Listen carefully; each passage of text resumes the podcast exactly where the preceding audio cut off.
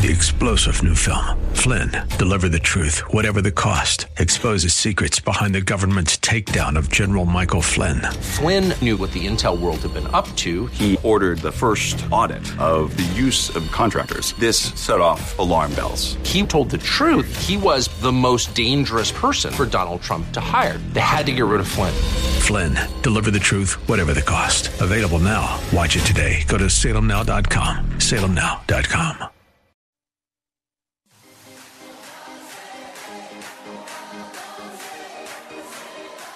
Welcome to Let Us Reason, a Christian Muslim dialogue with host Al Fadi. Let Us Reason is a unique show utilizing theology, apologetics, and evangelism to reach Muslims for Christ by comparing and contrasting Christian and Muslim doctrines. And now, your host, Al Fadi. Well, good morning, everyone. Hope you're having a wonderful um, week and uh, hope you're having a blessed Saturday. Uh, I'm your host, Al Fadi, and if you're uh, just tuning in, you're listening to Let Us Reason, uh, a Christian Muslim dialogue with Al Fadi. And uh, today's topic, in fact, it's going to be the beginning of a series, as usual, uh, still tied up to uh, the concept or the doctrine of God, I should say, of Islam. Is he the God of Christianity or, or not? So I'm looking at different aspects of Islamic teachings to uh, uh, reach that conclusion at the end that, without a doubt, the God of Islam, as we know him from the pages of the Quran and the other source Islamic sources, in no way the God of the Bible. Today we're going to look at something different. Uh, today we're going to look at the so-called the Islamic Caliphate or uh, Islamic succession, also known as the Islamic State as compared, of course, to the teaching of the Bible related to the kingdom of God, for instance. And we are going to uh, use different questions that will lead us uh, along the way. And those questions, really, I'm so thankful for. Uh, for uh, my dear brother Jay Smith and his ministry, the Pfander Center. Um, I had the privilege of um, learning a great deal through their program in terms of resources and other wonderful tools that can be helpful uh, to all practitioners. Uh, even though I come from a Muslim background, I found him to be extremely uh, helpful as well. Uh, so that I encourage all of you to. Uh, uh, you know, connect with Brother Jay and his ministry, learn more about what he does. Again, the name is Jay Smith. You can always go to YouTube and at YouTube, basically, you can uh, type his name and you'll watch a number of his debates at the Speaker's Corner in uh, England. Nevertheless, um, the idea of the fact that the Islamic State, as we uh, know today, uh, known as ISIS or ISIL, um, uh, the claim that uh, they are on the rise simply because they, meaning the Islamic State or ISIL, believe that they are going to bring about uh, a, a, reformation to Islam or an Islamic world, taking it back to its basics, to its original uh, form, meaning the early Islam, uh, the Salaf, uh, that's how it's known. And the purpose of that is to really uh, uh, the benefits of God's blessings because ISIL and many radical Islamists believe that God doesn't is not blessing the Muslim world today because of their dysfunction and disunity and being basically um, uh, uh, not uh, devoted to the teachings of God. So the belief is that the, the way to bring things back to its uh, original form is to establish Islamic states. And you hear all kind of things that Islamic State is the only place on earth that will be blessed, that you'll have peace, that if you are not a Muslim, you can live under their authority, and enjoy all the peace that God has ordained for you according to the Quran. So, with that in mind, let's basically ask ourselves some questions. Now, what would we expect in an Islamic state? Well, incidentally, in 1999, uh, uh, our dear brother Jay Smith had a debate with uh, Sheikh Omar Bakri Muhammad, and the debate had to do basically with the uh, idea that the Islamic Caliphate is the best thing for the world, actually, not the, the Islamic uh, community only. And here are some of the things that the uh, Muslim debater, uh, Sheikh Omar al Bakri, basically said. that under Islamic State, women would have to cover up. And that's according to the teaching of the Quran, chapter 33, verse 59, for instance. And if women also refuse to uh, submit to their husband's authority, uh, the husband has the right really to whip them, uh, or as uh, some of the translations say, beat them lightly. And uh, that's according to chapter 4, verse 34 of the Quran. That um, uh, all theft will be eradicated within a year simply because Islam calls for the cutting off of the right hand of the thief. And if you study Sharia, uh, the punishment can escalate. If uh, the thief, after cutting his right hand, uh, still does it, there is debate whether they should cut off his left hand or cut off his left leg, uh, crisscross basically, and go from there.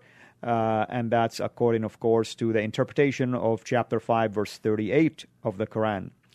Uh, all homosexuality will be get rid of basically completely under the teaching of the Quran, chapter 24, verse 2 and uh, it will stop all uh, uh, acts of adultery simply because if someone is caught committing adultery, if they're not married, they will be flogged publicly. If they're married, they'll be stoned to death. That's according also to the same chapter, chapter 24, verse 2. Uh, Muslims uh, only would be allowed to be in government. So if you're not a Muslim, you cannot hold office. And only Muslims will be allowed to be in the army of Islam and only Muslims would be allowed to legislate the law, and in this case, Sharia law and interpretations of the Islamic law, and so on and so forth. So, this is just a flavor of what the Islamic State or Caliphate would look like. Now, just a quick question. If you read the pages of the Bible, whether you are a believer or if you're a Muslim, I encourage you to go and read the New Testament or at least the Gospels and see for yourself if Jesus, talking about the kingdom of God who, uh, that is at hand, that is near, if it has any of those characteristics in it. In fact, I encourage you to go to the Gospel of Matthew and read the Sermon on the Mount, chapter 5, just the Beatitudes alone, and see for yourself if Jesus even alluded to any of those things. Now, let me be clear God is not about promoting adultery. God is not about promoting things that are uh, basically anti biblical teachings and anti biblical values and ethical behaviors. God is not about disobedient of civil governments. God is not about uh, uh, stealing and dishonoring parents and so on and so forth. But at the same time, God in the Bible is a God of love who wants to give humanity a chance to be saved, a chance to enter into the kingdom of God, to inherit the kingdom of God. So that's the drastic difference between the God of Islam and the God of the Bible. Let me add that all of those things that I read uh, to you about the Islamic Caliphate, they're debatable, by the way. There's so many debates out there among the Islamic community, and especially the community of scholars.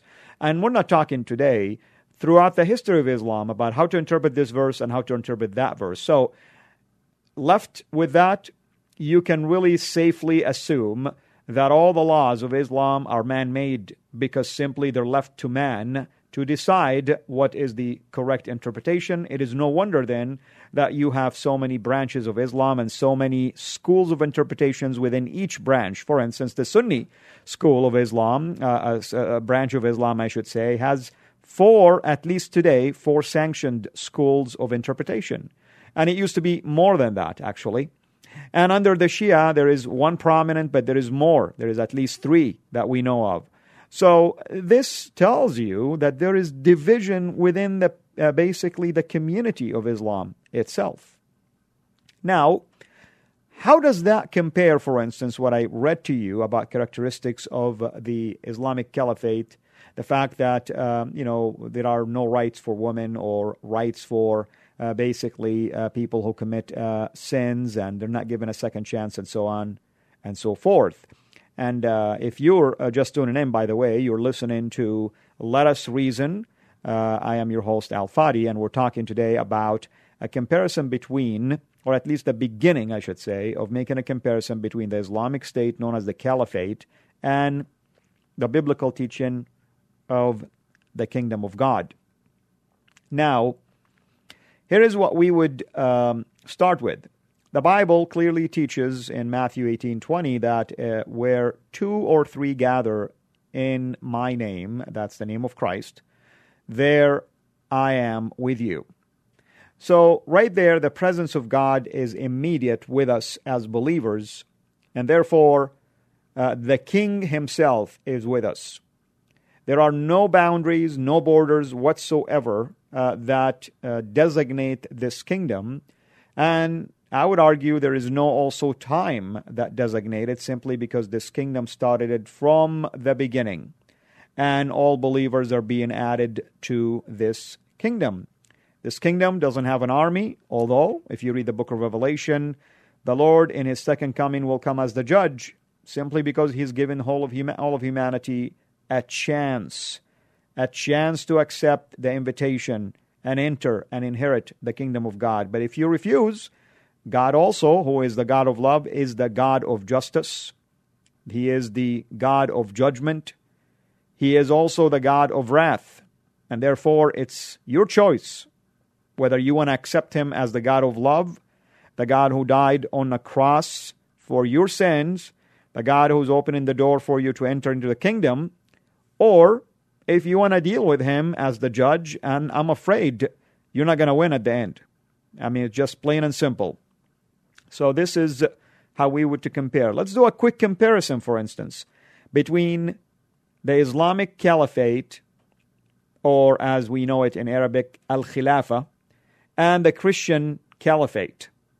So, for the Islamic Caliphate, for instance, it is a visible caliphate that has a political institution and a geographical state.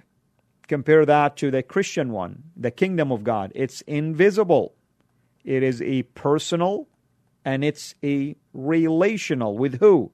With the King of Kings himself. Now, the Islamic Caliphate tend to include the secular with the religious, basically. It allows people who don't believe in Islam to live under it. The kingdom of God, the Christian kingdom, basically, uh, uh, the biblical kingdom of God, I should say, or the Christian caliphate, it separates between the believers and the non believers. You see, sin has no place in the presence of God, plain and simple. And that's, in and of itself, is a drastic shift in the attitude and the character of God, if indeed the God of the Bible, who told us this before the coming of Islam, that He is pure, He's holy, He doesn't tolerate sin in His presence, all of a sudden He's allowing those who don't believe in Him to be in His kingdom and His presence. Now, the Islamic Caliphate, or the Islamic Kingdom, if you wish, the Islamic State, has rules and regulations, and might I add, they are based on human interpretation. The Christian caliphate is based on principles. Just read the Beatitudes, for instance. Uh, read the life of Christ in the, in the Gospels. Read the letters uh, to the church about all these principles and how we ought to model ourselves after Christ and so on and so forth. The Islamic Caliphate basically modeled on a 7th century fixed Arabic culture. The Christian caliphate basically is modeled on a contextualized, fluid, universal, transcending culture. I mean, you look at the teaching of Christ, and it's in no way that you can uh, say that what Jesus is teaching, everybody can do. Even believers in Christ ought to really rely heavily on the Holy Spirit to walk in a manner worthy of this gospel basically. So it takes the power of God to enable us to be modeling uh, after our Lord Jesus Christ. But it's a kingdom that is fitting for all generations, all ages. It doesn't modify the teaching and the preaching of the kingdom of God. 2,000 years ago is exactly the same as we preach it today. It did not change one bit, basically. Now, if you look at the Islamic side, there is this debate lately between the moderates and the radicals and those in between about should the 7th century model be applied today? Should it be modified to suit the 21st century? And so on and so forth. The kingdom of Islam, the Islamic Caliphate, the Islamic State, focuses on the here and now. The Christian Caliphate, the kingdom of God, the biblical kingdom of God, focuses on the there, when you get there, basically. So there is a journey towards that. The kingdom of Islam, the Islamic Caliphate, is established by the sword, established by force.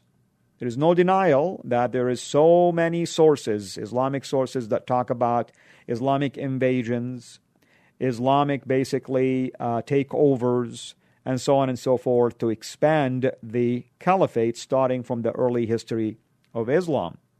Where, in fact, if you look at the Christian kingdom, the Christian kingdom is established by choice. Our Lord is not going to force you, by the way, to become a member and a citizen of this kingdom, His kingdom. You have the choice to make. You want it? Great. You don't want it? You also made a choice that you're fighting against God.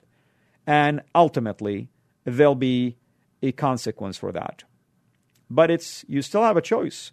God is not telling you, I have the sword and you better accept me now. No, He's going to give you a choice and leave you alone to decide. But you have to be fair. There is always going to be a judgment. You either accept Christ today and be a member of this kingdom, or deny Christ and face God, the judge, and present your deeds, and let's see how that would work out. Now, some might say, well, you're, you're, this, isn't this a threat? No, it's not. It's not a threat. Our Lord basically gave you all the facts about this kingdom, about his mission, and he still gave you a choice. Which part of that wasn't clear to us? He's not there to force you to do anything against your own will. Therefore, this is liberty and freedom at best. And, as we know it, there is always consequences for those things. The Islamic Caliphate survives and thrives on power. This is why ISIS, for instance, intimidates even Muslims. Send you all these propaganda videos, beheadings, and drowning people, and burning pilots, and so many, so many other things. Why? Because it wants to show threat and power.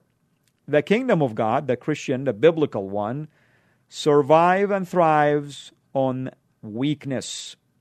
In 1 Corinthians chapter 1, it talks about God using the meek, actually, and the weak, and the poor, and those who have basically marginalized, basically, in society. He uses those people to spread his kingdom. Why? Because we rely on the kingdom, uh, on the power of God. I can all do all things in Christ who strengthen me.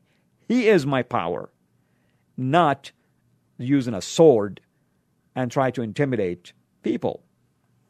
The Islamic Caliphate is created and maintained by man.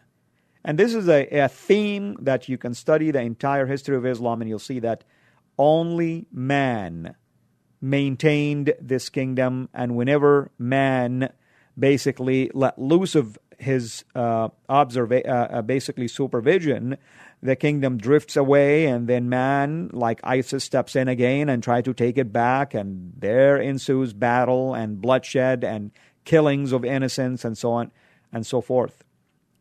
When in fact the kingdom of God, the biblical caliphate, is created and maintained by God Himself. And if God is the king of His kingdom, then no man can do anything to thwart the rules and the peace that is in that kingdom.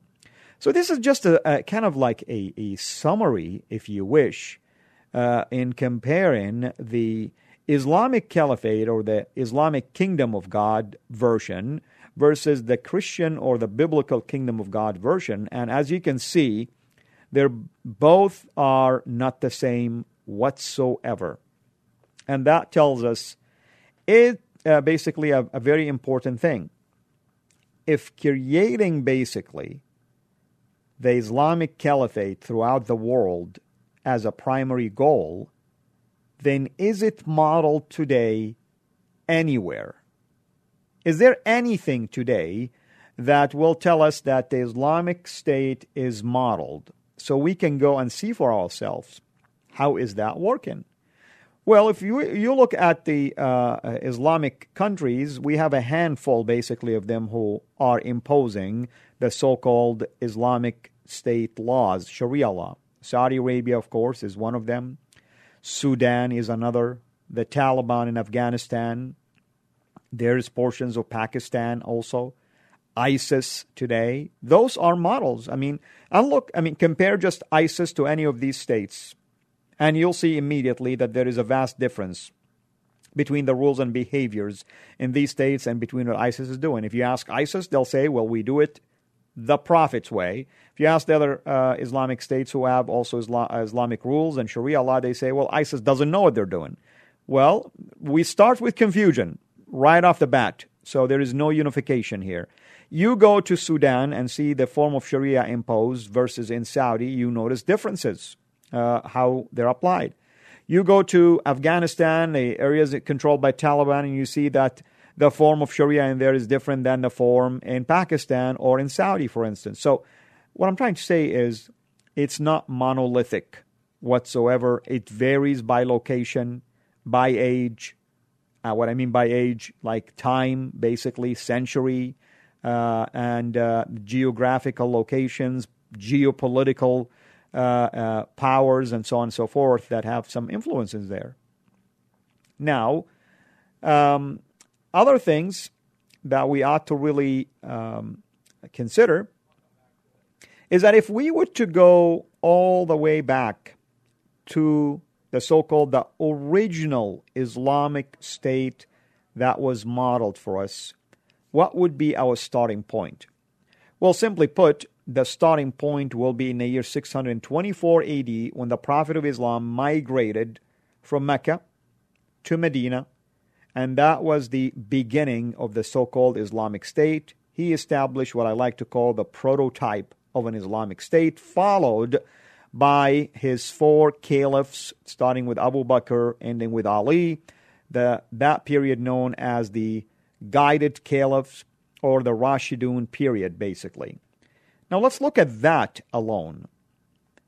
Do we have solid evidence of what is being reported about that particular time frame. The problem is documents and eyewitnesses and other sources that support whatever is written about that, all of it is anywhere from 200 to 300 years later after the events. So there is questionable now sources and there is questions about the authority and the authenticity of those. There is variation also in these sources. You have Ibn Ishaq and his biography in 765 AD, basically. That's his time. And most of it was lost. His student Ibn Hisham, around 833 AD, he not only he captured what is lost, but he added more to it.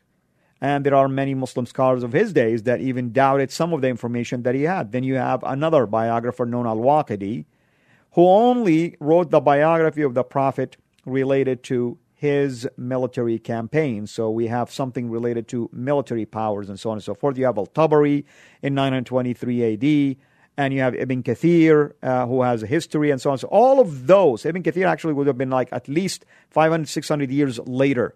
Uh, so uh, the point I'm trying to make is you do not have a, va- uh, a valued and uh, valuable resources and authentic resources and eyewitness accounts that lived around that time frame to tell us for sure that what is being recorded is exactly what took place. Well, if you're tuning in, you're listening to Let Us Reason. I'm your host, Al Fadi, and uh, we've been talking about a comparison between the Islamic State, known as the Caliphate, and the Christian Kingdom of God or the Biblical Kingdom of God. We call it the Christian Caliphate for uh, the purpose of these comparisons. We're reaching the end of our show today. This is part one of a series that we will continue and hopefully you will enjoy this comparison as the ultimate conclusion would be are we talking about the same God who instituted both? Is the God of Islam the God of Christianity? Until we meet again, have a blessed week.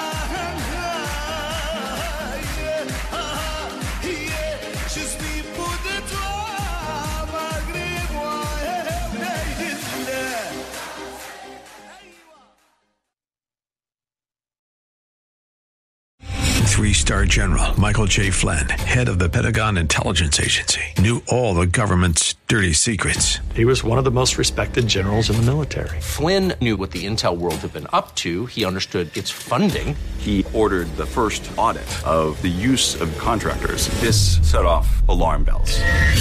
The explosive new documentary, Flynn, Deliver the Truth, Whatever the Cost, and covers the facts behind this scandal. Flynn told the truth. He was the most dangerous person for Donald Trump to hire. I find out the worst enemy that I'm going to face in my life is right here in America. They took my assessment and they wanted me to change it. And I was like, I'm not changing it. They had to get rid of Flynn.